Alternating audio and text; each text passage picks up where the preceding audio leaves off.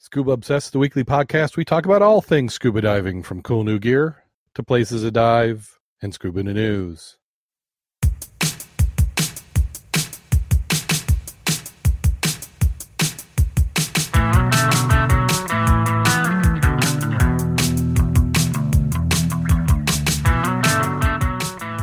Scuba Obsessed episode 418 is recorded live August 29th, 2019.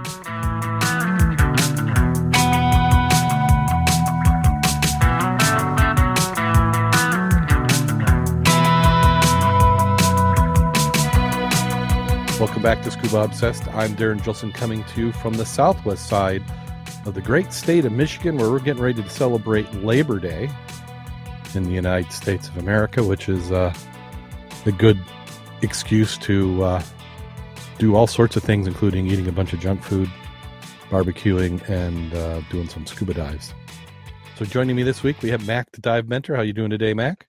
I'm doing very well, and I don't need a holiday to overindulge in barbecue and things like that. but I will take it and make it legal, you know. Yeah, yeah, it's it's evident I don't either, but uh, it's a good story. And this week has been fabulous. So if nobody's out there getting wet, shame on you. Yes. I've had my air conditioning off for about a week and a half, and that has just been great. This has been really nice. It's almost like a what do you call it? Uh, Indian summer already. But do you realize that a couple of days, it's going to be the next podcast will be in, in September. Yes, September. So what, what the blazes happened this summer? it's gone. It, I just think that the calendar screwed up in the first place. I think summer needs to start May 1st and then go to September 30th, and then that would be summer. That that's okay, but sometime we, we've had snow then, so I don't know about that. well, we just the weather needs to cooperate with me along with the calendar.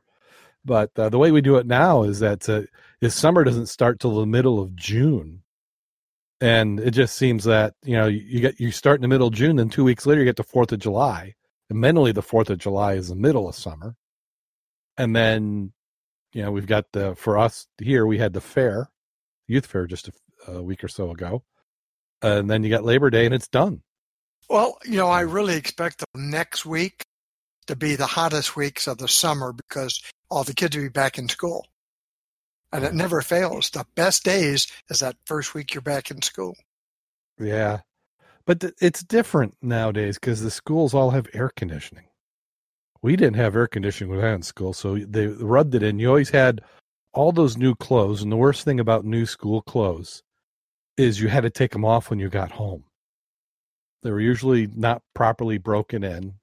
And then mom was always anxious that they had to be kept in good condition. So it was how long could you, or how short could you go to where you could just get home and just keep wearing them? You didn't have to take off the shoes and the jeans and the shirt and put on the old stuff.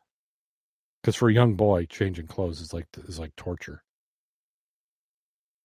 We'd like to thank everybody who's in the chat room. We got everybody showing up in there. We had Derek and Eric and Scuba Bull have all rolled in there right away.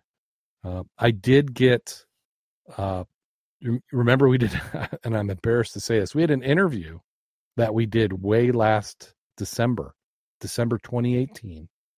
And uh, it was, I was, my intent was to get it out the very next week as a normal episode. And then we had a string of episodes where I just had all sorts of audio quality. So I finally got that episode edited. So uh, apologies to Rick Mixter. I was uh, going to say that's the one you got to be talking about, and that's that's been a while. that is that has been a long time, yeah. way too long. But I had to edit it, and I have to say, not bragging, but it turned out much better than I thought. Uh, yeah. And and and people are, it's worth listening to it's a compact episode. We didn't do news in that one, but we did do some stuff. Uh, we had the interview, which is an excellent interview. I listened to it three or four times today. Uh, so it's an excellent interview. Uh, you know, I'm jealous because Rick has a better broadcast voice than I do, and then all the stuff he's dove. So it's you definitely if you haven't well you haven't heard it because I just put it out there. So yeah, uh, take take a listen. Uh, we've got links in it. Um, you know, support whatever he's got going on and uh, I sent him an email. I haven't heard back, but uh, apologized. we got it out there, so it's it's out there. It's in the feed. It's called a bonus episode. It was like episode 380, I think, is is what it was supposed to be originally. But uh, yeah, so we had two episodes this week, and I may edit this one and get it out early, so we'll have uh, three in a row. So that way, if the people who are driving on the weekend, the long three day weekend, they can uh, gorge on scuba episodes because you're either diving or listening to the podcast, or so we'd like to believe. So let's go ahead and jump right on into the news. The first article, which our Patreon supporters unfortunately didn't get because I found it right after, but this one's out of uh, Los Angeles, and I covered it just as an environmental piece. But a sewage spill is likely to keep much of the uh, Huntington Harbor closed to swimmers through Labor Day, officials say.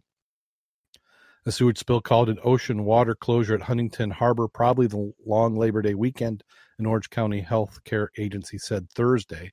The water is closed to swimming, surfing, diving, is affected in areas of Anaheim Bay, Sunset Aquatic Marina, Portofino Cove, Anderson Street Marina, Tree Drive. Dive officials, uh, I said dive officials, health officials said. The site will be sampled early next week, according to healthcare agency spokesman. The spill, which totaled 60,000 gallons of wastewater, originated in a sewer line backed up in Stanton, officials say.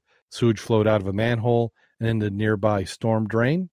The block sewage line was first reported at 2 a.m. on Thursday in the 10800 block of Dale Avenue through the blockage, possibly caused by grease, was estimated to start about 10 p.m. Wednesday. The flow of the spill increased in the morning wore on, and people started to wake up in the morning taking showers and flushing toilets. Martinez said the volume increased very rapidly until they were able to clear the blockage around 7 a.m. Thursday. So the timeline, if if we follow this correctly, is 2 a.m. Thursday. Uh, it was reported. They think it happened on 10 p.m. Wednesday, and they cleared it at 7 a.m. So that would, if my math is correct, that's nine hours. In nine hours, they had just this blockage was enough to put 60,000 gallons. Huh. I maybe I'm just way underestimating. I mean, was that like the very last bit?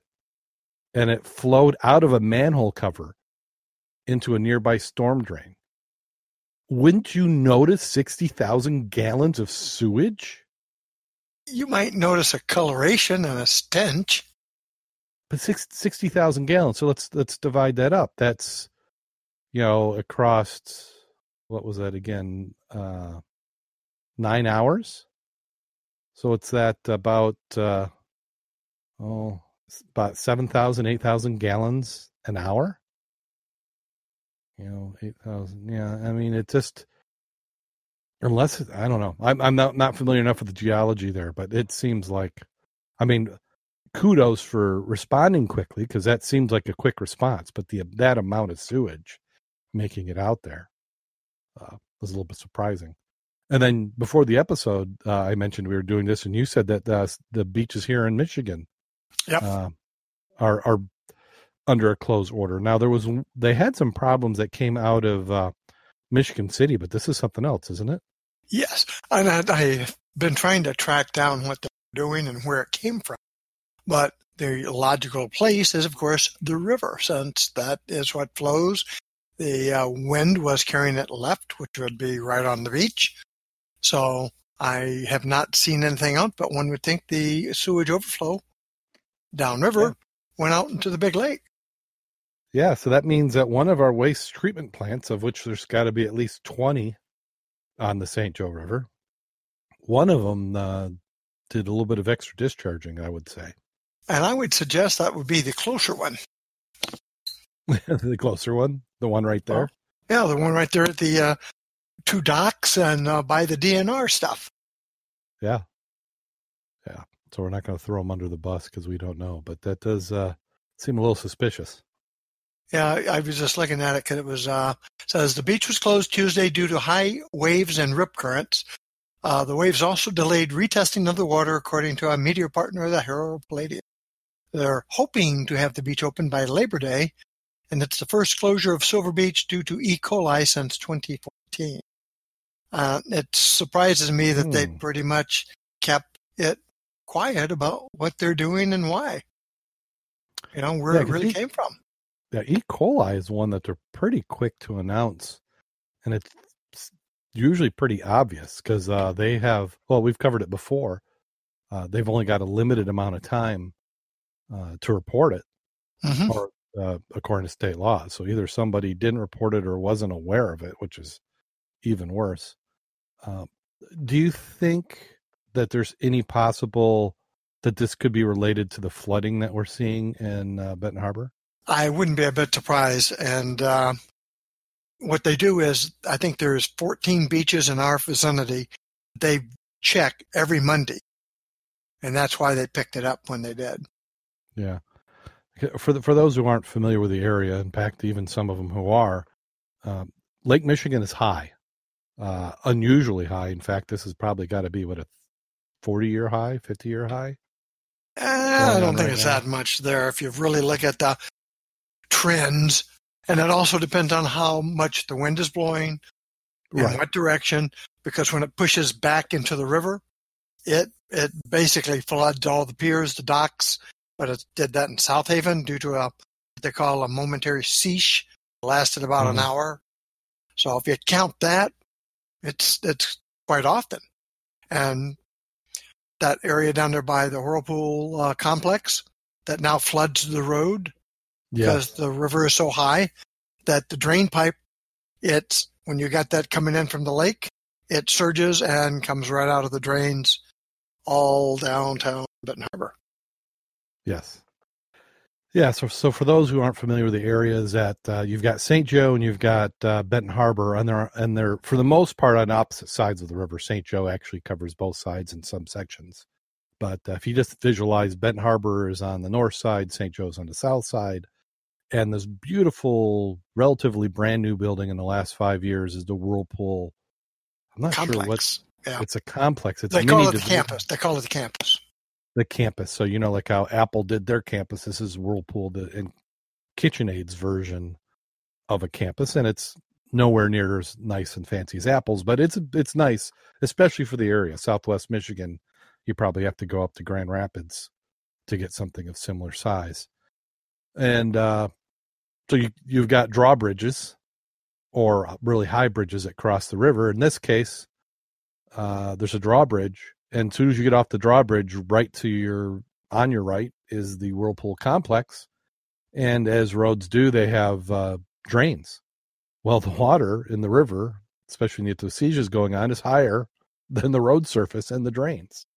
So you get to uh, drive through flooded water, and it's probably been two or three months since that section's been dry.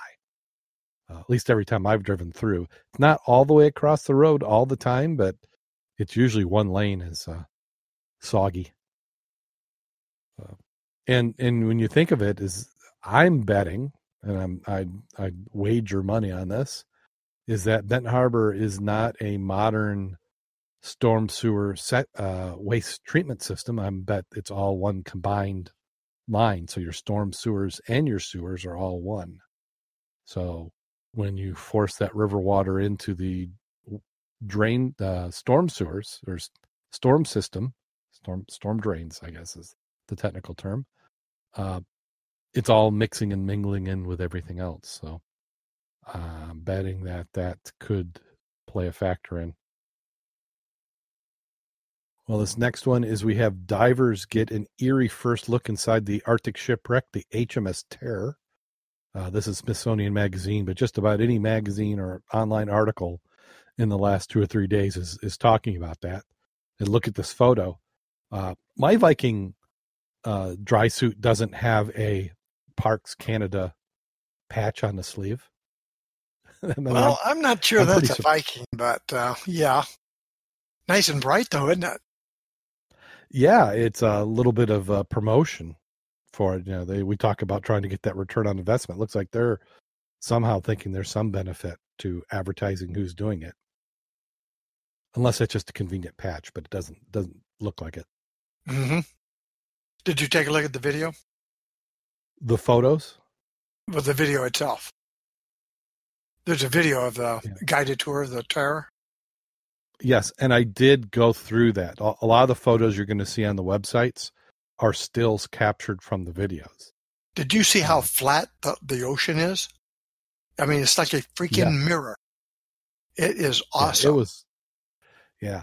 But I was amazed. So this was in the 1840s when this vessel went down, and we we make fun of people saying pristine. Well, it's not pristine, but it's in very nice condition. These if you took a hydro hydrolase and got all the little garbage off, it would be. It's awesome looking. I mean, the ship's wheel is, I mean, encroached with a lot of vegetation, but very, very nice. And then below decks, Did you, where you have less vegetation, oh, yeah. it's really nice. Yeah, that that's what I was specifically referring to. Was that? Uh, did you see that one room where it had all the jars? Uh, I'm looking at it, as we speak.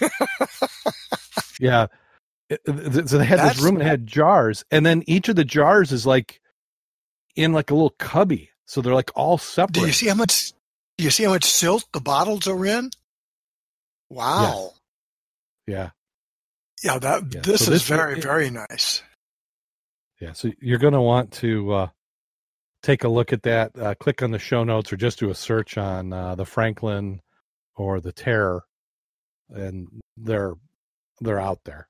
So uh, th- we're going to see more of this because I think they're still up there doing some searching.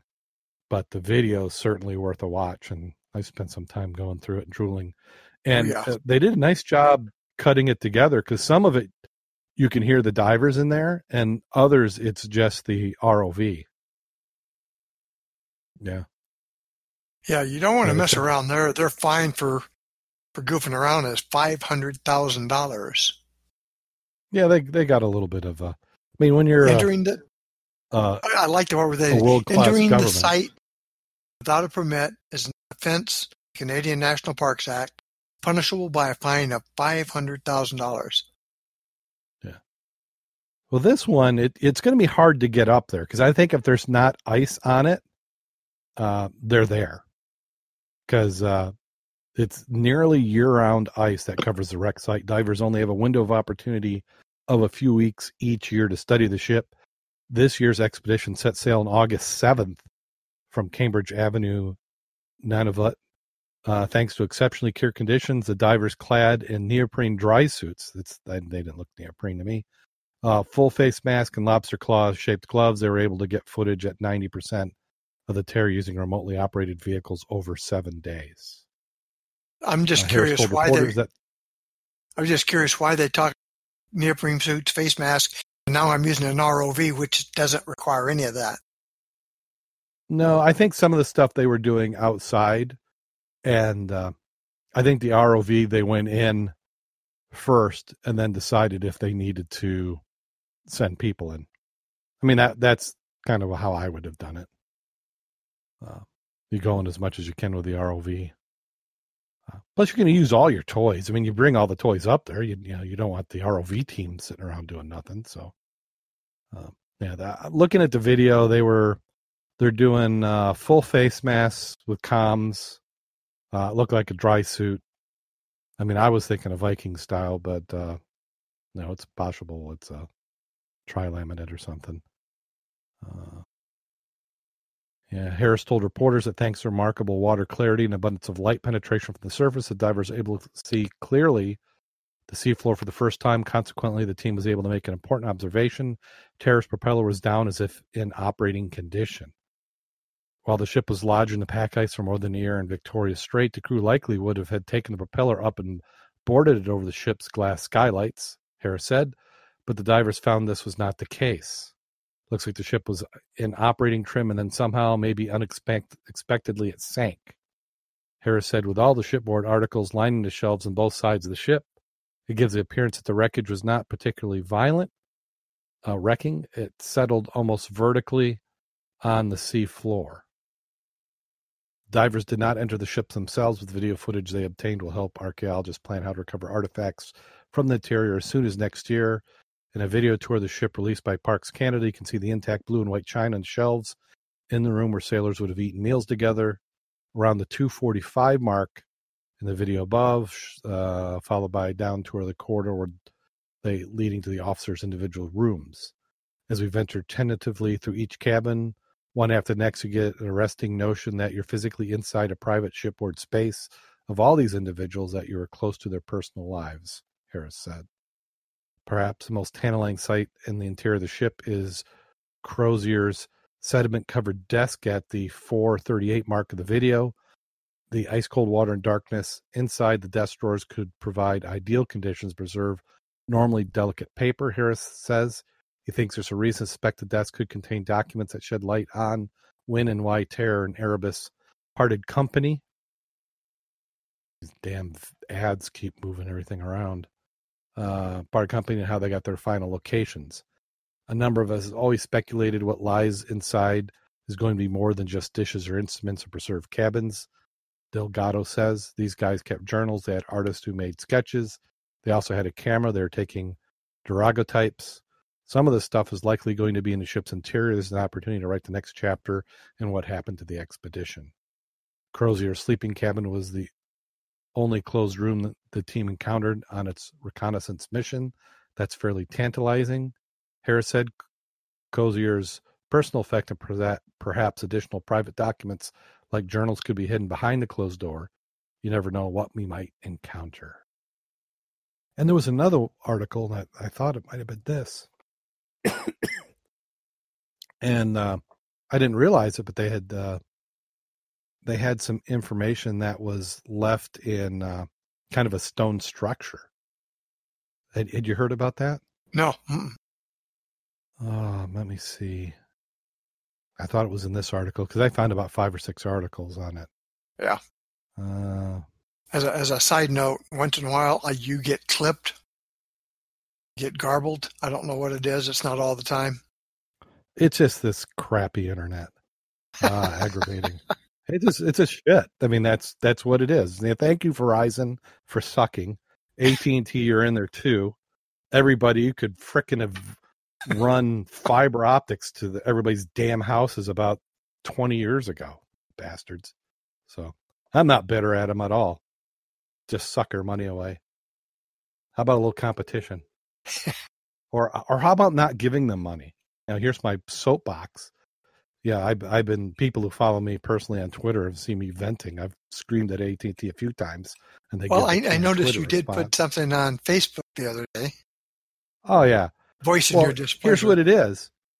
Well, yeah. Well, what they did is they all got money to go and do rural areas, and they all gamed the systems, kind of like gerrymandering with politics. They were doing the same thing where, you know, if somebody on your road could possibly get internet in that particular block, then that was high speed internet covered. Well, if you understand how high speed internet works, the farther away you get, and that farther away is not that far.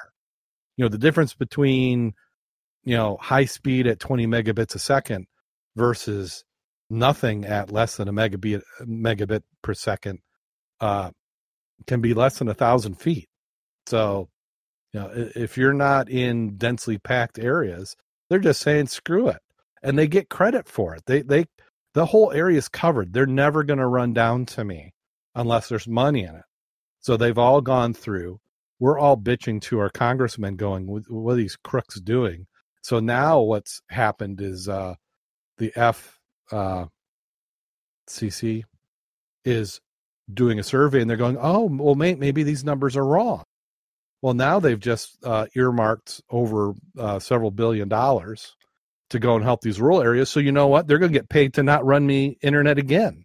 Those bastards. so I'm not. I'm not bitter. and here's what it is you know, eh, I, have had people online where I complained about this. Go, you just need to move. I built this house. When I built this house, you could get all the public services at world class quality. You know, phone lines, everything. Uh, I had T1 line, you know, which is a business line. That was the best line you could get, other than if you were university, you're going to do T3. I could probably have even gotten a, a T3. Now you can't get anything. They're just not maintaining their lines you know they they they see all the money they think they're going to be able to con people out of uh, wireless, and that's what they're going to go. So there's my soapbox. That like to strangle them because it, it's we, what we need to do, and and they at the same time while they're doing this, they're passing laws preventing communities from doing it themselves. A co-op is the way to go. Get your neighbors together and do a co-op. You know, if you paid the fiber, it go it, you know fiber's not that expensive relatively now. I mean, the price keeps going down and down and down. You could run co-op uh, fiber down, pay for the cable that goes in front of your house, pay for the connections. It could be done. I mean, we've we've done much harder things, but yeah, still better than the days of AOL dial-up. You know, the thing is though, is if you had AOL dial-up, that was pretty much cutting edge at that time. I'm not even getting anything that's approaching that. I'm I'm amazed I'm still on. that's it's it's how bad it is, well, and I'm doing all sorts of things. Everybody likes a little retro stuff, right? Yeah, I need everybody to go and put their websites in uh, 1990s mode. So, yeah, but that's just that's that's a tough thing. So, uh, most likely I have to cut all this out because it all like garbled because it, internet. All of that came through really clear. Yeah. Well, and that's the thing is that was uh, the problem with the the episode that I just edited. Kind of bring it all back together. The Rick Mixter episode. You sounded fine. Rick sounded great. Uh, I sounded like I was talking behind a fan blade, and it wasn't all the time. It, but it was about every third paragraph. I would say was unusable. So it is it is going to be an abbreviated episode. In fact, I think it's the shortest joke we've ever done. So we should almost do a contest. Can you guess the punchline? and when, and when you when you listen to it, you'll understand. so, uh, but I bet the Franklin expedition didn't have to worry about internet.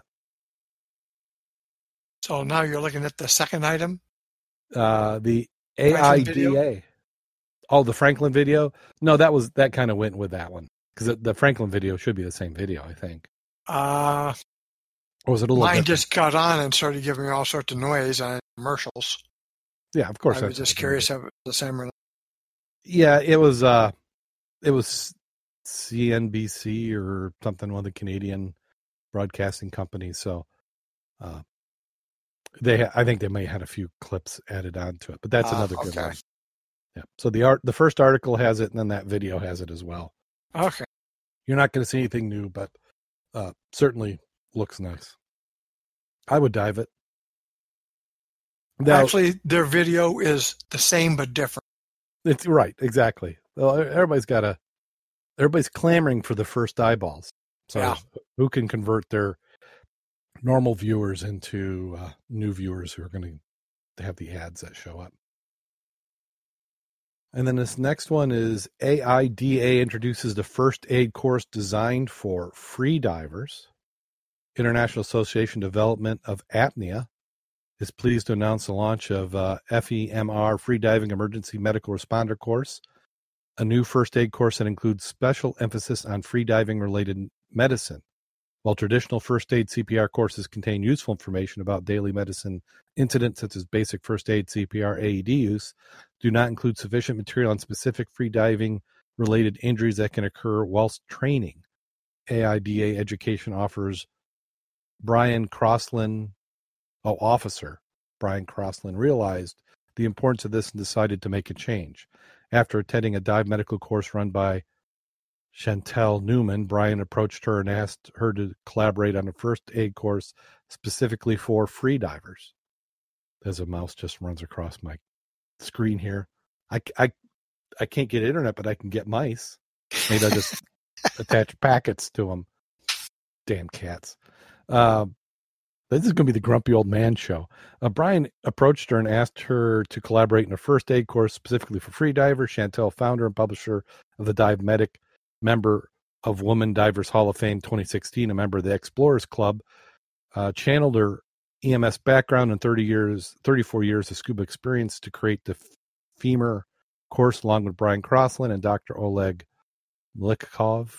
Chantel put together a first aid course for free divers. Divers Alert Network also contributed to course materials in addition of information gathered from multiple scientific papers written by professionals in dive medicine. Uh, the course differs from traditional first aid courses by including the path, pathopsychology of the illness and injuries, physio, no pathophysiology of illness and injuries, with an emphasis on freediving related injuries such as barotrauma, squeezes, lung injuries, hypoxia, narcosis, decompression illness, immersion pulmonary edema, and ear injuries and treatment. Participants also learned how to examine the ear with the use of otoscope, how to use two airway adjuncts, OPA, I'm not going to say what that is, NPAs, uh, and learn how to activate a diver's insurance plan and ensure successful emergency treatment of the diver. Participants will take the theory in person or online and then go up to the practical element, learn skills such as taking full vital signs, including blood pressure, pulse oximetry, while also treating related trauma injuries and medical illness. The first course will, courses will be held in Shanghai, China, and Seoul, Korea. Does uh, PADI or some of the other organizations have anything like that? I know that this isn't that this is free diving. I'm not sure, but I did notice on the club site uh, we had some interested people asking the same question, meaning, is there a training facility in this area or a group that uh, teaches right. some of this? Yeah, because they were asking specifically about free diving. Yeah. Uh, well, I'm I wouldn't mind learning a little bit about it. I'm not going to be the guy who breath holds and goes down for five minutes and swims around. But I would like to, because you think about scuba divers and free divers, in many cases, will be in similar areas.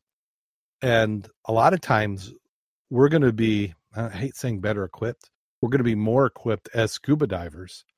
And we may be in a role where we're doing a rescue situation with uh, a free diver accident. So it would be good to know some of these uh, conditions.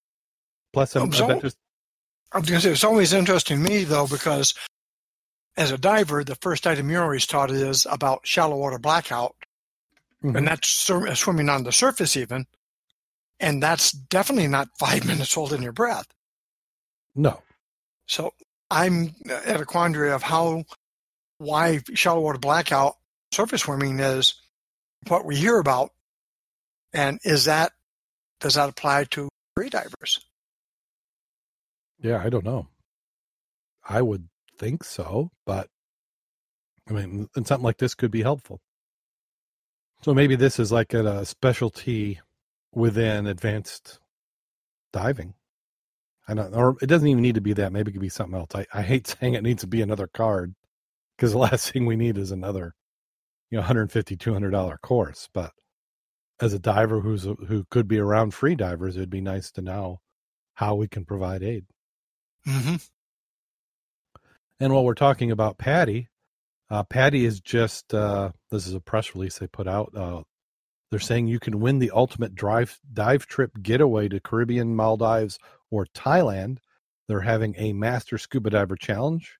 Become a PADI Master Scuba Diver and be the best of the best in recreational scuba diving. A Master Scuba Diver rating places you among the elite group, in which fewer than 2% of divers ever join. Your Master Scuba Diver card is proof that you've invested significant time in your dive training, accumulating scuba experience and skills that allow you to maximize your potential and ability for underwater exploration adventure. Take the challenge, earn your master scuba diving rating from uh, August 1st, the 1st of August, the 31st of December 2019, and you could win one of three Dream Dive holidays in the following resorts, and they them let's see, one's in Thailand, and they get a whole bunch of stuff. Another one is in it's Jamaica and Turks and Caicos. Another one is a South Area toll. So you visit the PADI website, they got it smattered, uh, smattered, uh, plastered all over this website, so you're going to be able to take a look at it. So master is is isn't that the non-professional Yes, that's about as high as you can go before you start getting to so assistant so that, instructor, instructor. Yeah, because you've it's not dive master. This is master scuba diver. So this right. is like after you've done uh, advanced open water and rec and uh, not recreational. I'm thinking of uh, rescue diver. Don't you have to be a rescue diver for master diver? Oh, now they're gonna make me look it up. gosh. So it's been a while. I mean, I have a master diver also. Yeah. So the first thing they say is that uh, uh, you must be rescue. Yeah, you must take the rescue diver course, which prepares you to deal with emergencies. So that's step one. And I think to do rescue diver, you have to have already done advanced, but I'm not 100% sure on that. And then you need to complete five specialty courses. So you do your rescue diver, and they choose from a variety of specialties in there, and they even call out like enriched air diver, wreck diver, deep diver, which many of you will do an advanced. Uh, but I'm guessing that they want you to have more, and then log 50 dives. So most of our hardcore divers, uh, I'm going to guess, other than taking the classes and getting that. Uh, hmm. Yeah. Quick side note. Yep. Julie Anderson from Underwater Connections would be the local contact in our area, free diving. Okay. It was on the club site. Just looking that up real quick. Good. Yeah, because the club sites had a lot of activity. And what we're referring to is the Mud Club on Facebook, uh, Michigan Underwater Divers, which is uh, you have to apply. It's a very it's very tough questions uh, that you Yeah. have to complete, complete to get in. Uh, uh, but mostly that's just to, to weed out the spammers. So, uh, you know, w- one trick if you want a tip to make sure that we let you in, make sure that your profile image when you apply has you doing something scuba or water related, and that helps a lot. You know, if if you don't have any photo and you joined Facebook in the last uh, like four days, then you're you're not getting in. And if you belong to 110 different groups, probably not either. Yeah, And the reason, of course, is we get spam stuff. yeah. Yeah. and, in uh, we there there is a I'm trying to remember what the setting is, but there's a setting on there where you have to be approved. You have to have posts that are approved so many times, and then it starts letting you just post automatically. But at first, it kind of limits you to where we have to approve your post. So It just prevents people from trying to sell us uh, timeshares and all sorts of fun things. And then American Cinematographer, which I have to say is uh, actually one of my customers at work, uh, the American Society of Cinematographers. The American Cinematographer is their magazine that they put out. Has a couple articles online that you can get to. You don't have to be a member. Um, and it's called Inside OceanX Part One Underwater Filming and Lighting. So this is from a serious cinematographer angle, but there's plenty to learn because what you're going to do with a GoPro is just a smaller version of what they're doing. So there's a lot you can learn uh, from these these people, and it's it's amazing. I mean, they're showing ROVs and gates housings for Dragon cameras, and everything I said was probably just a half million dollars right there. But I love reading these articles and seeing what they do. Some beautiful shots in the article as well. And then there's an article here, and we won't read the whole thing, but it's uh, again got some great photos. They're talking about uh, Thunder Bay. Uh, 6,000 vessels been lost in the Great Lakes, which I think the number is actually higher than that. Cold fresh water helps preserve Michigan's maritime history, and then they show some of the some really nice photos of uh, Thunder Bay. Yeah, depending on what document, who you want to talk to. Uh, 6,000 is a low end, and average is 10 to 12 is what you will hear. And there are some authors have actually said over 20,000. Yeah, it depends. I think it all depends on size, condition. I mean, it's I'm I'm in the more than twelve, and but we're adding to it. I mean, it's it, we're ma- we're making more shipwrecks.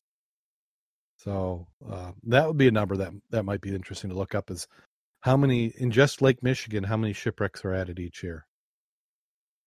And, and you mean as found or as lost? Is lost. I mean, I I think we're still losing them. Not we're not losing like Chicora sized vessels, but uh, you know you're you're going to have some intentionally, some unintentionally sink or or float away. So, how big would it have to be for you to be considered a shipwreck in the Great Lakes versus inland lake? Yeah, um, I hate to say this because it almost sounds like a a snobby thing, but wouldn't you say twenty feet or larger would be a shipwreck? in the Great Lakes? Well, what's the smallest schooner we've come across? Or even uh, schooners flat, like the flat bottom barge with a sail on, because that's how this all started. I mean, what probably 60, 80 feet? Isn't that the normal? Yeah, the, one of the one size? of the biggest barges they built was in Niles back when you could navigate. It was something like 20 by 60 feet. They pulled it down. When he got down there, he says, Hell with this. I'm not making that go back. He put a mast on it and he was using it as a lighter, meaning he'd take his basic barge out to a ship, load on it, come on back into the harbor because the harbor had a lot of sandbars and shoals. So that barge, when it had a sail, that was a boat. You know what I'm yeah. saying? A cargo vessel. Yeah. Yeah, I'd, I'd say that counts. But you take a look at um, a couple of those deep wrecks we've been diving. Some of those mm-hmm. are like tugboats. How big are those tugboats? Tugboats can be a, they're a little deceptive. I think many times they're bigger than what you think of. Uh, let's let's say the one out of Holland. Yeah, Wilhelm. That's got to be. Yeah, that's got to be over thirty, isn't it, or thirty-ish? Yeah, I would say so. Yeah. Yeah. Uh, you know, nowadays with uh, tighter power, some of the towboat USA vessels, those can be. I mean, I I think some of them might be even under twenty, but not by much.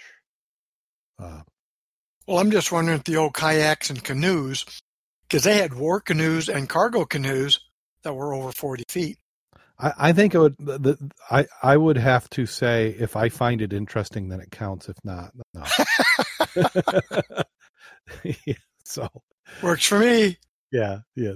You know, if it's if it's uh, you know, over a hundred years old and was hand dug out, then certainly. If it's uh, you know, you you went and bought it at Dick's and it's made out of plastic and it only lived for about a year, you know, those uh, yeah, no.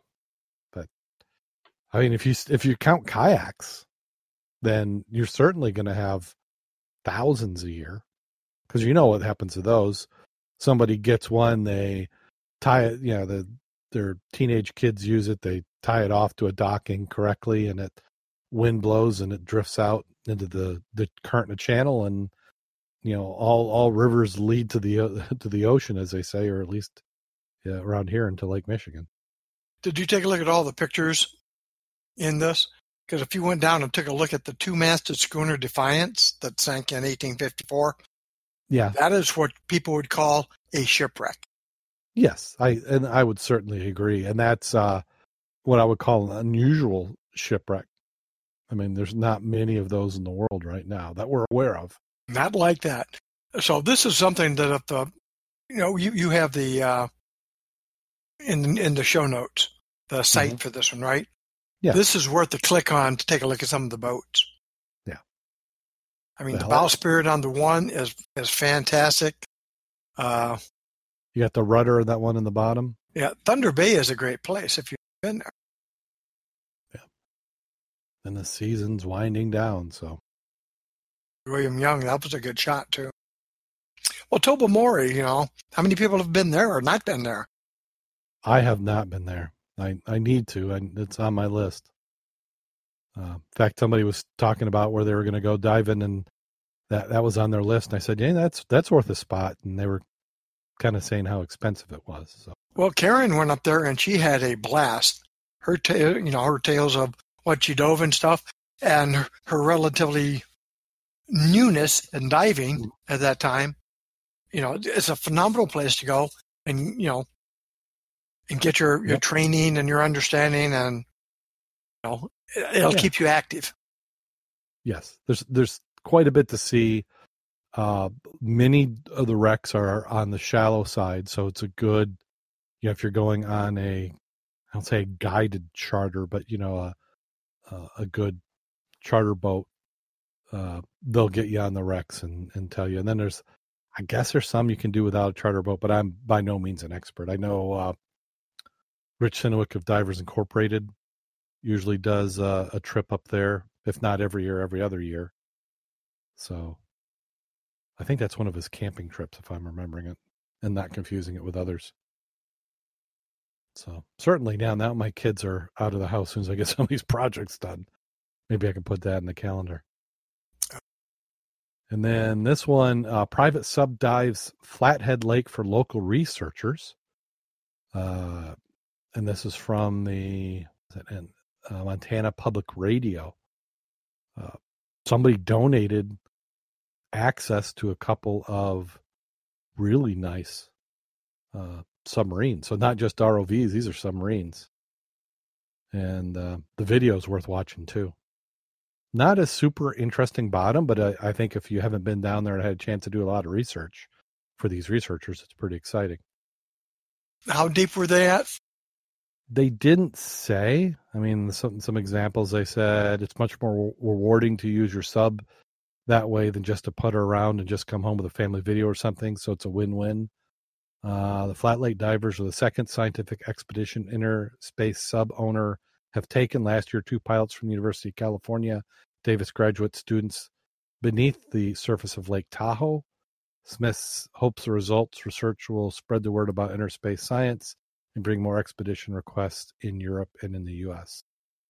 He says he's not entirely sure what researchers may come out of flathead dives. The collective algae and sediment samples will sit on biostation shelves until they can process this winter. Those results could lead to formal research proposals down the line. Uh, researchers also asked for a video of the invasive my- mysis shrimp. That footage is set to be analyzed in the near future and could inform ongoing research into the crustacean population profound ecosystem effects. Uh, in Pronk's video, you can see thousands of the shrimp, tiny white specks swimming on the surface. It's something researchers have seen in the lab but would never have seen in the wild for a few private sub owners contributing their hobby with science. Yeah, I think the deepest part of that lake is like 380. Yeah. Yeah, I, I think you're right. I think there's some spots. Uh, so the sub can dive much deeper, down with a thousand feet. Only he's only run safety tests to around 300, so that would put it within that sub's range. So it's the these are private subs that are designed for certain. They must have to pay to get them certified. Is that what's going on? Well, for insurance, yeah, I mean, if you don't want to get insurance, you don't have them certified. It's you know. Uh, I see. So you got a thousand foot sub, but you don't want to pay the insurance on a thousand foot sub. You just say, ah, certified to 300, and that's what we're calling it. Um, they're saying the Flathead Lake is uh, 380 feet at its deepest point. I was curious what other kind of invasive species did they have there. I know they had a hmm. separate item for it, but they uh, didn't elaborate on other items. No, they didn't. Obviously, I was curious if they had quagga or zebra mussels. Well, uh, if you look down in the articles below where they've got related content, I just says, saw that one talked about yeah. invasive mussels. Yep, it says free of invasive mussels, and this was August 12th. So, well, you remember why Lake Superior had less is because it had less calcium. Oh, that's and, right. And if you don't have that, they don't have it to formulate their shells. So I was just curious. A lot of these inland lakes have a different pH value, mm-hmm. and that can inhibit the. Yeah, that makes sense. I don't think I've ever heard of a bull trout either. No. And then um, I, this is the first time I'd heard of this wreck, a future of a 2,700 year old Phoenician shipwreck in Porto del uh, de hangs in the balance. Marine archaeology experts are continuing a series of dives this week, and you'll have to read the article to find those those names. Uh, the 2,700 year old Phoenician shipwreck, which has remained beneath the surface of the Mediterranean since its discovery in 1998, and which is thought to be deteriorating despite being encased in a protective metal shell. Ever since the Mazarrón 2 was found a decade after the discovery of the Mazarrón 1, the remains of which are now in the Aquaria Underwater Archaeological Museum in Cartagena. Uh, decisions on how to excavate it or indeed whether to do so at all have been delayed. The Mazarrón 1 was in a poor state of repair and remains were dispersed across the uh, seabed. The Mazarrón 2 is fully intact and was found complete with a cargo of lead ingots weighing 2,820 kilos, a major volume of cargo for a vessel that was only eight meters long and two and a half meters wide. I would say so. Yeah. That that was like it's it's total. Uh, maybe that's why it's it went down. yeah, it was almost that. That sounds almost more like a barge, like they were towing it and it swamped. Is believed that the boat was either carrying the cargo along the coastline or is meeting a larger vessel in deeper waters to transfer the cargo in its sink. Well, that makes sense. You know, somebody trying to, you know, shortchange what they needed to do, and uh, you know, things went south. The cargo was removed and excavations carried out to the map and survey the area before the boat was sealed to protect the steel casing on the seabed, where it still lies at a depth of only three meters, which is about. You know, uh, we're talking about shipwrecks. This is what 24 feet long and basically uh, seven feet wide. Yeah. yeah I mean, I've seen that. canoes bigger than that. Exactly.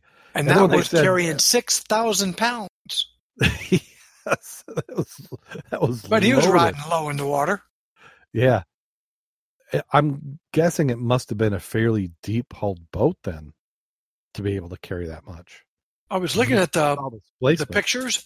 It looks yeah. like a flat flat bottom. I, it does in that photo. If that's the same photo of the vessel. Mm-hmm. Wow. Yeah, but I mean, uh, yeah, probably if I did the math, it's probably yeah. I'm just mentally thinking. Uh, yeah, it's. Uh, let's see. They say now believe that action may be needed to save the remains. As of Monday, a second phase emergency inspection was being carried out to assess the condition.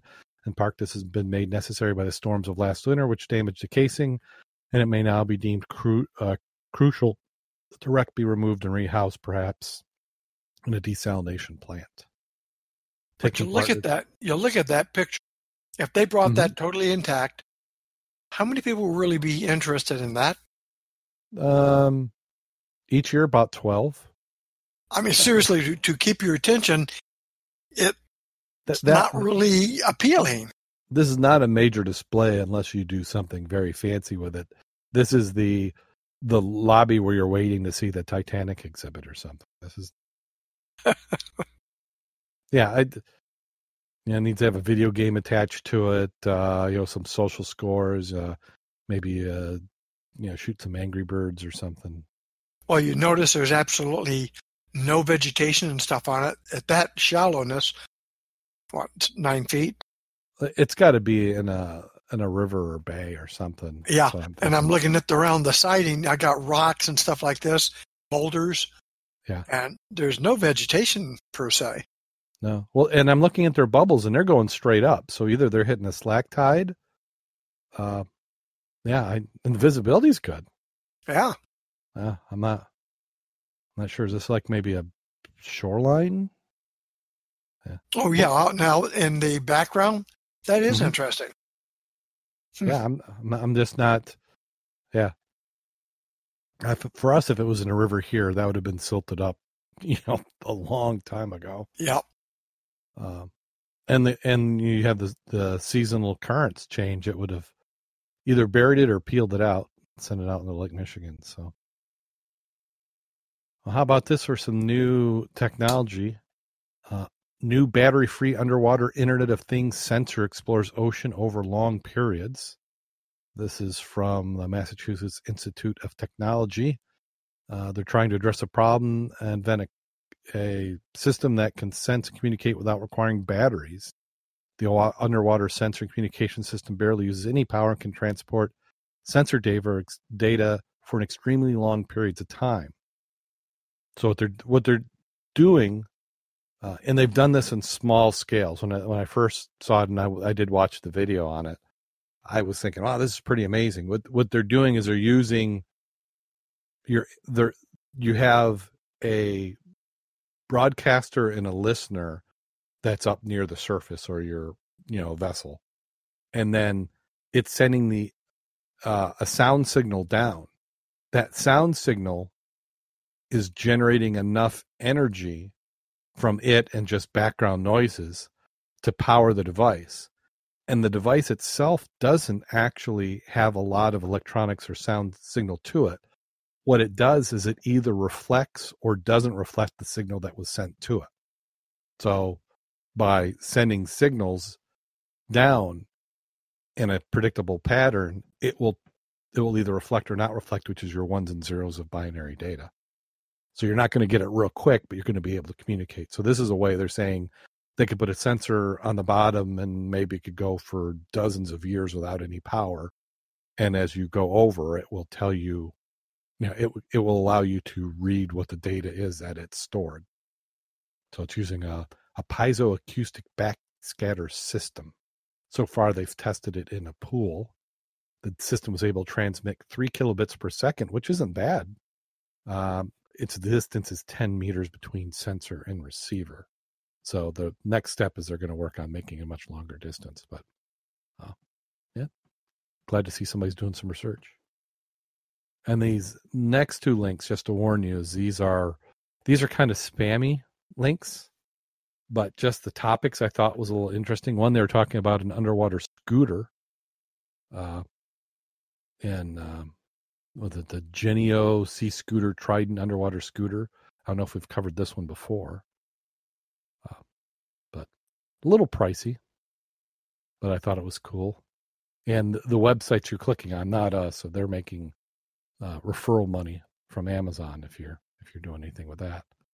And another one was uh, an action camera for thirty-seven dollars. The Devola action camera, and this is also available on Amazon.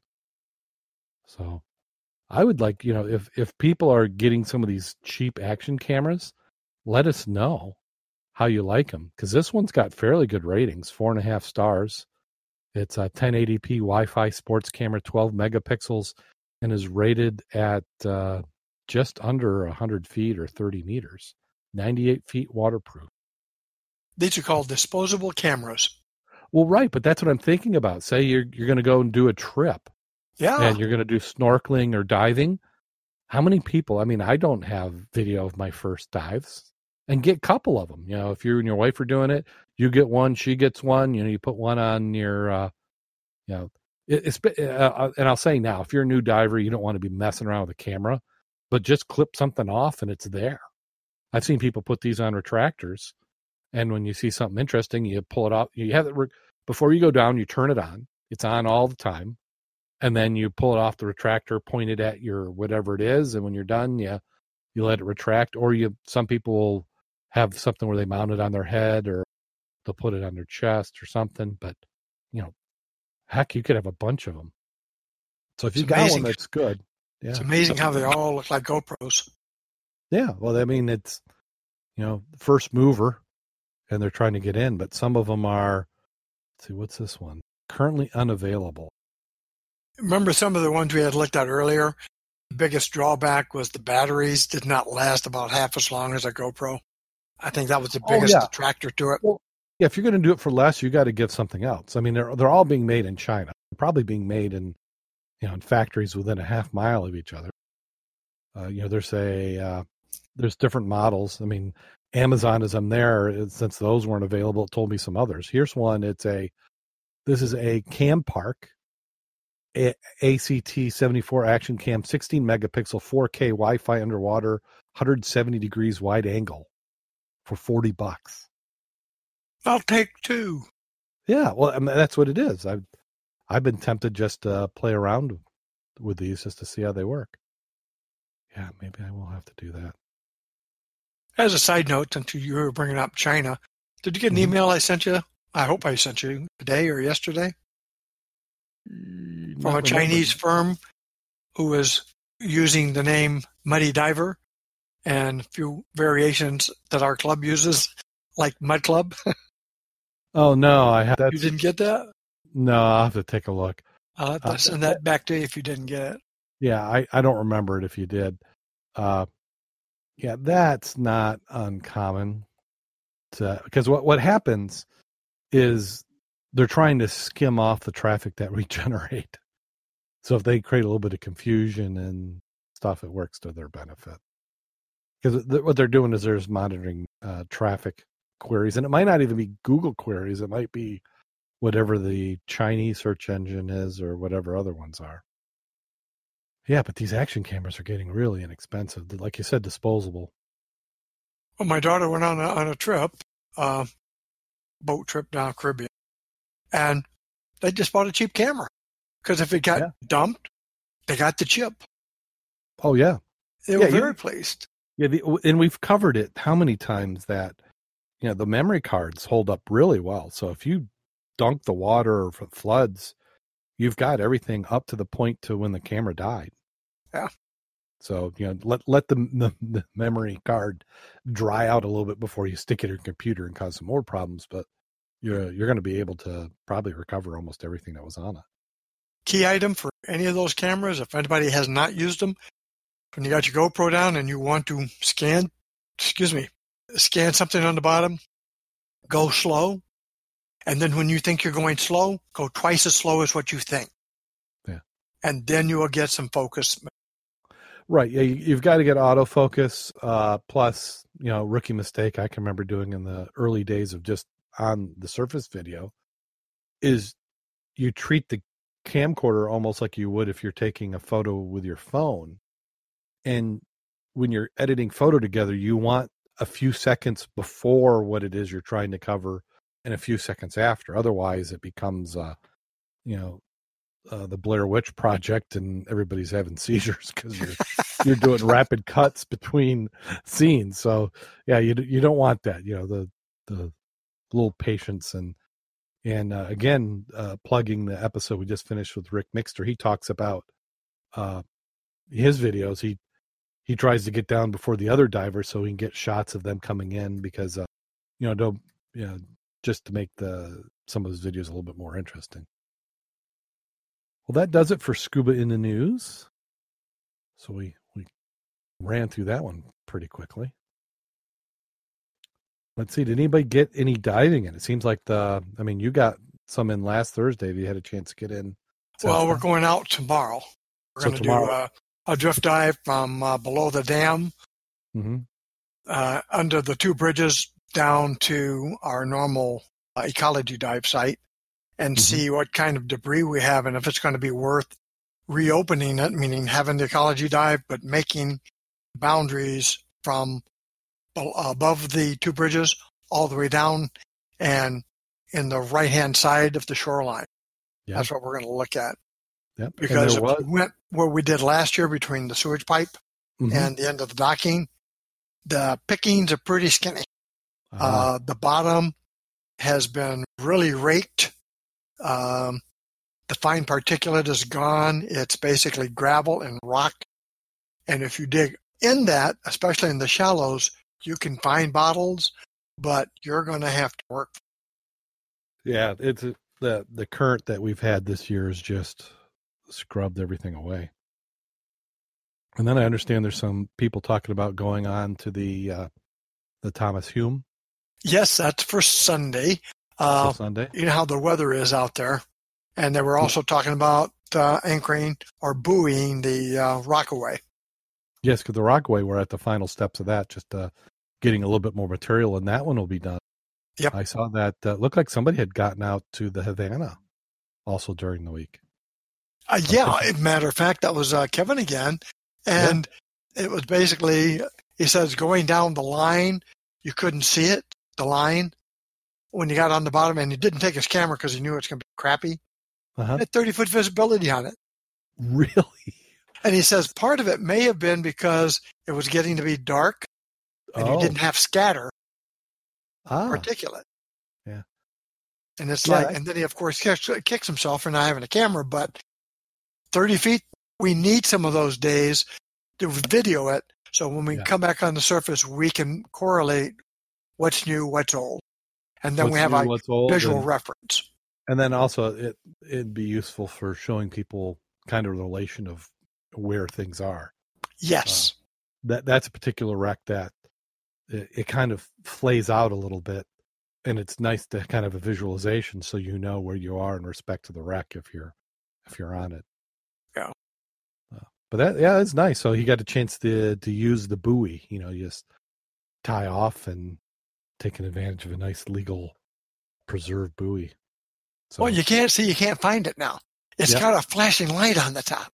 Yeah. So uh, uh, if you want to support that, I know the preserve is looking for some funds, so you can go to the uh, dive.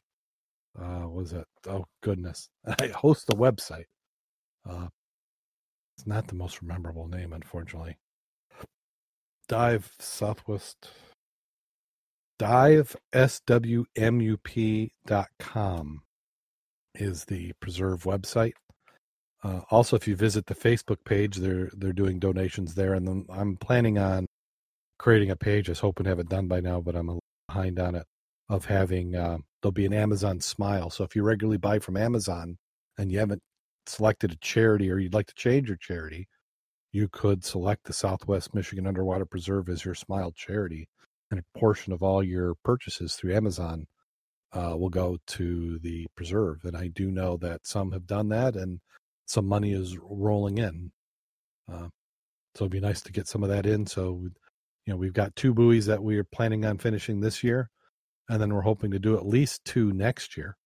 And uh, as we start buoying more and more wrecks, it's going to get more and more expensive because we're hitting the easy, shallow ones first, and they're going to start getting deeper and deeper. A little bit more chain, a little bit more effort and time, a little bit heavier weights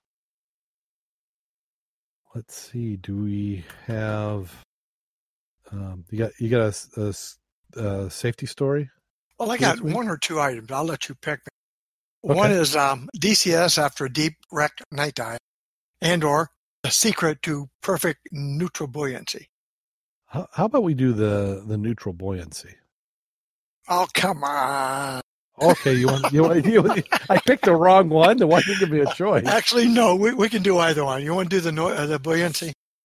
Yeah, I, I, mean, I'm I'm thinking with the holiday week to uh, crash into the bottom or uh, float all the way to the surface. I mean, I've got my opinion on what's helped me, but it'd be interesting to hear. Most of it's common sense and stuff you got taught, but it says, um, "What's the secret to perfect neutral buoyancy and that feeling of being weightless underwater?"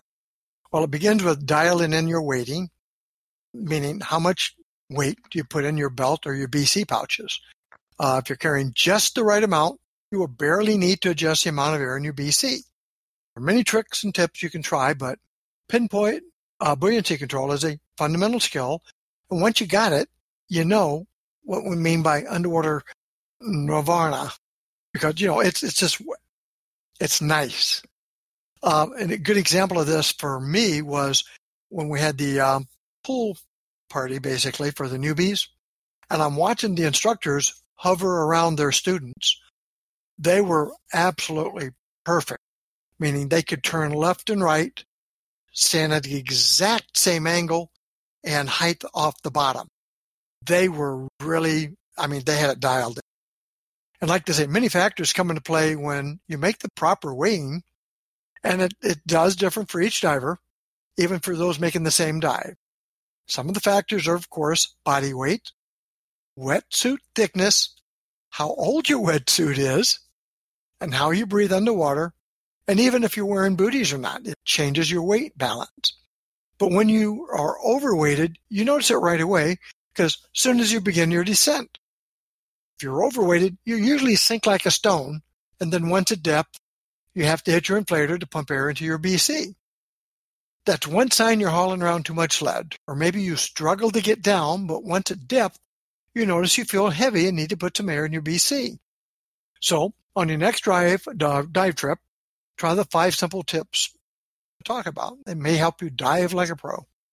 Number one is just do it. Start by taking off a pound or two on your next dive. Doing this and following the next four tips you may be able to get by with starting off with just a little less weight. Number one is keep a dive log. Record the amount of weight you use for each dive you make. Note the thickness of the neoprene suit you're wearing and the conditions you're diving in. This will not only help you fine tune your weighing for future dives, it'll serve as an at a glance record for the next time you dive the same site in the same conditions. Use the deflator. As you begin your descent for the dive, Hold the inflator hose over your head, stretch it up a bit, make sure its attachment point to the BC is at the highest point, and exhaust the BC. Still not simply sinking? Make sure you've exhaled all the air in your lungs and try to squeeze the BC against your chest with your free arm to rid the BC of any bubbles that may be affecting your buoyancy. That doesn't do the trick. Use the descent line. Once you get to 15 or 20 feet, the water pressure should help you descend. Most of us pretty much have that figured out.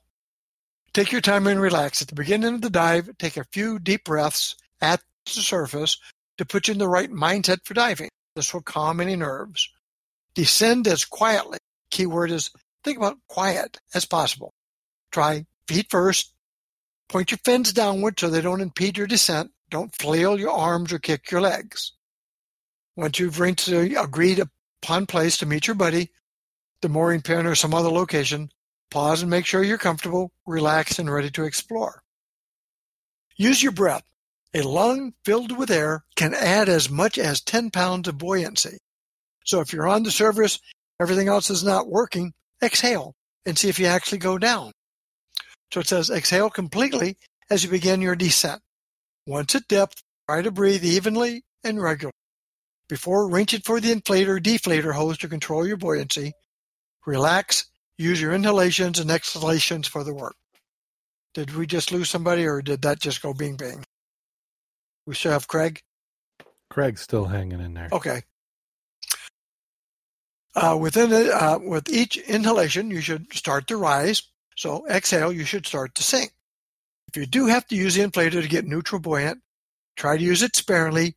One short burst, give it time to adjust. If you find yourself adding and subtracting air from your BC constantly, feel like an underwater yo-yo, and you'll stop enjoying your dive. So gear tips. As you pack and check your equipment, double check to make sure nothing has changed that could affect your initial weighing. Do you have a new wetsuit? Brand new wetsuits need more weight than old ones. If you're wearing a 5 mil wetsuit and the water temperatures are warm enough, why not try using a lighter wetsuit? If you wear open heel fins, excuse me, switch to a lighter thickness of the booty. If the water is really warm, try using neoprene, uh, neoprene socks instead. So to experiment with weight placement. If you're pacing, uh, putting 12 pounds in, uh, in your pockets or your belt, try moving it from the belt to the pockets and adding one or two to your trim pockets or even the back of your BC or back of the tank.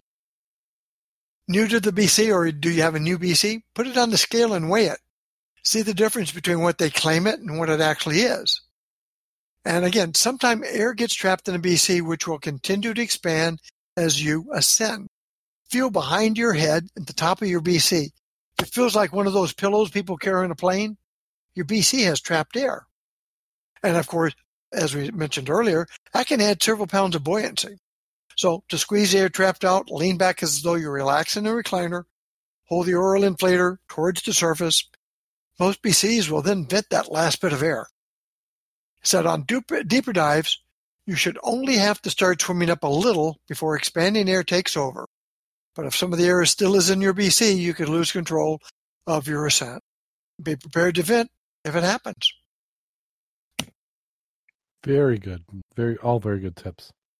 Um, the the log when, when, you know it's like everything you were saying. I was I was thinking about just about the time you were reading it, but that that log can come in handy. Uh, and if you're not diving all the time, and I would recommend you also put in your weight uh, when you're logging that. You know how much you weigh and uh, what your weight was because that that affects. Uh, you know, if you put if you if you do the uh, four or five pounds in the in the winter you add on, uh, you may find that you need a little bit extra weight to get you to sink when it comes time for spring. I think the problem with a lot of what we do, since we're doing a lot of river and shallow water, fast, we mm-hmm. quite often take extra weight down with us yes. to keep us heavy so we can stay on the bottom easier, even yeah. with our river sticks. And a lot of times when we go back on the boat, we forget we got the extra weight for the river. Because one thing I, I can't remember if they if you said this, but uh, you said conditions, but in that conditions it should be is it fresh water, is it salt water, was it current, what type of diving you were doing, because that would affect, like you said, the weight. Sometimes we'll we'll overload, but uh, the, the one of the dangers of overloading, especially if you're in a strong current, is you want that weight to help you stick to the bottom but if you're trying to lift yourself back up say you've you've added 15 20 pounds of goodies uh, you now are inflating your bc and you're a much larger cross section in that river for the current to play that's with. a good that's a very good point too that's like yeah. when you're out there in the river and you got your inner tube with your basket oh god and you fill up your basket as it gets down, you got a lot more drag in that basket. And then yeah, if you have those extra goodie bags and you clip them to the bottom of your basket, you don't want to do that because you just had to drag like a freaking sea anchor. That's what I was going to say. If you were in the ocean, we call it a sea anchor. yep. so, yeah, it it all it all uh, plays into comes in effect. But that those are those are all good tips. Uh, yeah, that it's the idea for me is the the least amount of weight possible. You look at those guys diving uh, in the 60s and 70s with the horse collar with nothing in it. I mean, that's probably not too far off of what we should be doing. Well, I think that's one of the disadvantages to an auto inflate. People get lazy. Oh yeah. And they compensate by adding air and it's up and down, up and down. Yeah. But once you're at a certain depth and you stay there and you've got air in your BC to keep you off the bottom because you're heavy, it's not a big deal. But when you start to come up, if you're coming up a line, not a problem again because you've got good positive control and you can dump that air. If you're doing a free ascent, you just started out with a lot of problems. Yeah. And this buoyancy is something that you want to manage. And uh, some I know some people their 10th dive they've got buoyancy locked in. Uh, I was one of them. It took a little bit longer than I I I, I probably had it before dive 50, but I mean, you're you're always learning. Uh, but you kind of know when you've got it when you're able to just like think you want to go up and down and you do. So that just starts to become automatic. Yeah. And if you and if you're thinking about going the rebreather route, you want to get that buoyancy all locked in because rebreathers just adds a whole nother layer to that. You, you think you've got buoyancy locked in, and then you do a rebreather, and it changes. Yeah, yeah. The, the chat room Scuba Bull is talking about uh, tweaking and finding new things, adding, subtracting. Oh, I think he's talking about something else. It just kind of went in with our conversation. Well, one uh, of the other items you're not thinking of about adding buoyancy is like when I take my camera, I got a floaty yeah. handle, and yes. then I got the air volume of the camera itself. Yes. Uh, yeah. So I compensate. Yeah. Well, then you've got hard volume and flexible volume. Because if you've yeah. got, because like if you if you look at those uh the ROVs that go down the Marianas Trench, I mean they're using glass spheres and and stuff because it's not going to compress, so that buoyancy is going to be fairly consistent. A lot of times that's what your you know your your camera housings are going to be. But if you've got like a lift bag, you know that that changes as you go up and down like your BC. Well, let's see. Let's uh you know, we certainly appreciate your support. So this is the time where we plug the Patreon. So if you haven't done so yet, we certainly could appreciate the support. We're starting to get into our fall season, which means we're getting closer to those uh big annual bills coming up and hitting us that we have to do. So uh, a few more supporters and make sure that we can make it through the dark winter months that are are heading this way. Uh, if you can't do that, we could use support some other ways. Do some promotes. Tell a friend about the show. Uh, five star reviews on wherever you listen to the podcast would would certainly help. Also, one thing I haven't called out is we do have the uh, Scuba Obsessed YouTube page. So if you could go and like that page, we haven't done a whole lot yet. I've done some audio only as a test. I'm going to continue doing those, and we're going to do some video but uh, some things that we'd like to try we can't do yet because we need to have a certain number of listeners so everybody who listens to this episode in two weeks if you all subscribed and followed us on youtube would allow us to do some things that we currently can't do because we don't have enough subscribers kind of the chicken and the egg thing so i'm going to start promoting that a little bit more so that would help us uh, let's see what else we have to plug uh, we talked about the preserve oh taurus Licinco uh, when's that coming up, Max? Well, actually, if those uh, around here, I'm going to go see them again on the 8th of September. Mm-hmm. It's a Sunday at 2.30. They're in Berrien Springs. Oh, in Berrien Springs? Yes, he's going to give a presentation. And then we're going to have him up here uh, doing a book signing and presentation on the 28th of September at the airport. Okay. Yeah, I'm going to uh, remind me in the Berrien Springs one because that's, a, I mean, it's where I'm at. Yes. Uh, yeah, I, I would yeah, go. You've never been to one of his before? No, I. I mean, oh. we've interviewed him on the show here, but we haven't been to one of his. Yep, two thirty. That'll be on Sunday, the eighth, Grandparents' Day. Yeah, Sunday, September eighth. Yes. Wow, that, that's just right around the corner. We're almost into September. Uh, yep. And then again, we still have the eco dive on the first. If we find we have enough garbage that uh, and trash, that'll make it worthwhile and people can find stuff. Yeah, that, that'd be great. So uh, we'll do some a little bit more promotion for Taurus. Promotion, promoting. Gosh, promotion for Taurus when he uh, gets to gets to. I I can't speak tonight. Well, I made a poster and I'll be posting that as soon as I get approval from his publicist and see what they're going to send me also. And, and I'm, I'm a little perturbed, though, I will say, about some of our people out there in the audience. As far as book the buying, damn pictures, these damn pictures are posting here just makes me sick. We don't have anything like this here. And Yeah. that should not be allowed. They're just doing that to taunt us. you you know what I'm going to do? I think I'm going to paint some of these. Uh, I'm I'm going to make fake seahorses, and I'm going to plan them so you can find them, so that you can you can find what they're seeing. Don't you like that that Oh, the green one? Let's see horse thing. beautiful. That is awesome. yeah. Thanks, Derek. Yeah, yeah, making us feel bad. Yeah. I'm going to take a picture of a zebra mussel next. Week. I see somebody got him a nice Kirby Morgan M48 dash one mod. Oh yeah, it was uh that was nice. Uh, did you see that uh that photo uh God, who what what's his name? He's in the club. Commercial diver recently. Crap. I know Skyler. Skyler. That is like got to be I mean it's it's up there in a really good profile photo. He's Yeah, got his uh commercial dive rig. He's out in the river with a city skyline in the background. I'm, I, which which city was that? I don't know. I, I was noticing that too. I said, "Is that Chicago?" I don't know. I tell you what, though, that was I really enjoyed doing that when I was younger, Mm-hmm. and this is the time to do it. I mean, for him when he's younger. Oh yeah, yeah, uh, uh, uh, certainly.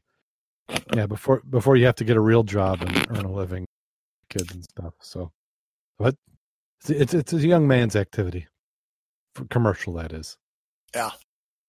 I wouldn't mind learning how to do it, but you're not going to get me to go down and do zero viz dives in cold water. Oh wait, that's what we do. and get paid for it. Hey, wait a minute. Yeah, it's different though when you got to do it every day. On the weekends, you're not wanting to go playing around scuba diving. No, no, it's like that's a, the You're- easiest way to lose a diver is that that's uh my dad used to have something he said if you you want to ruin a hobby he said make it your career. Yeah, Well, I think we're getting to that time of the show, aren't we? I think so. So, I think I think here we go. All right. Once upon a time, two nerds went for their open water course. Their instructor, a fellow named Jack, took them out in their checkout dives. When the skills were over and the two fellows came out, they realized that Jack, the instructor, was missing. They went down again and looked for Jack, but couldn't find him. Finally, an inquiry was launched, and the Coast Guard officer began to question him about what happened. Can you describe your instructor? The investigator asked. Well, wearing a black mask, one of them responded. Can you be more specific? Scuba masks tend to be black most of the time, the investigating officer said. They thought for a while, and the second student said, Well, he, he wore a black wetsuit. The investigating officer said, uh, on, on the dive boat, the black wetsuit is the most common one. Can you be a little more specific? Did Jack have blonde hair? Was he green eyes? You guys have to tell me something unique about him that does not apply to everyday Joe on a dive boat. Now, both students thought very long and hard. One of them said, Well, Jack was gifted. He had a unique feature that no one else in the world had. He was a man who had two assholes. The instructing officer was extremely intrigued. Two assholes? Are you guys serious? Both of them nodded. The investigating officer asked, Well, how did you guys get to know something so personal? It was one of those things in the diving community that everybody knew, one of the students replied. Everyone in the diving circles knew Jack was gifted with two assholes instead of one. But how did you know? Investigating officer asked. The student asked, Well, wherever he took the two of us to meet other divers, people would always say, Here comes Jack and those two assholes.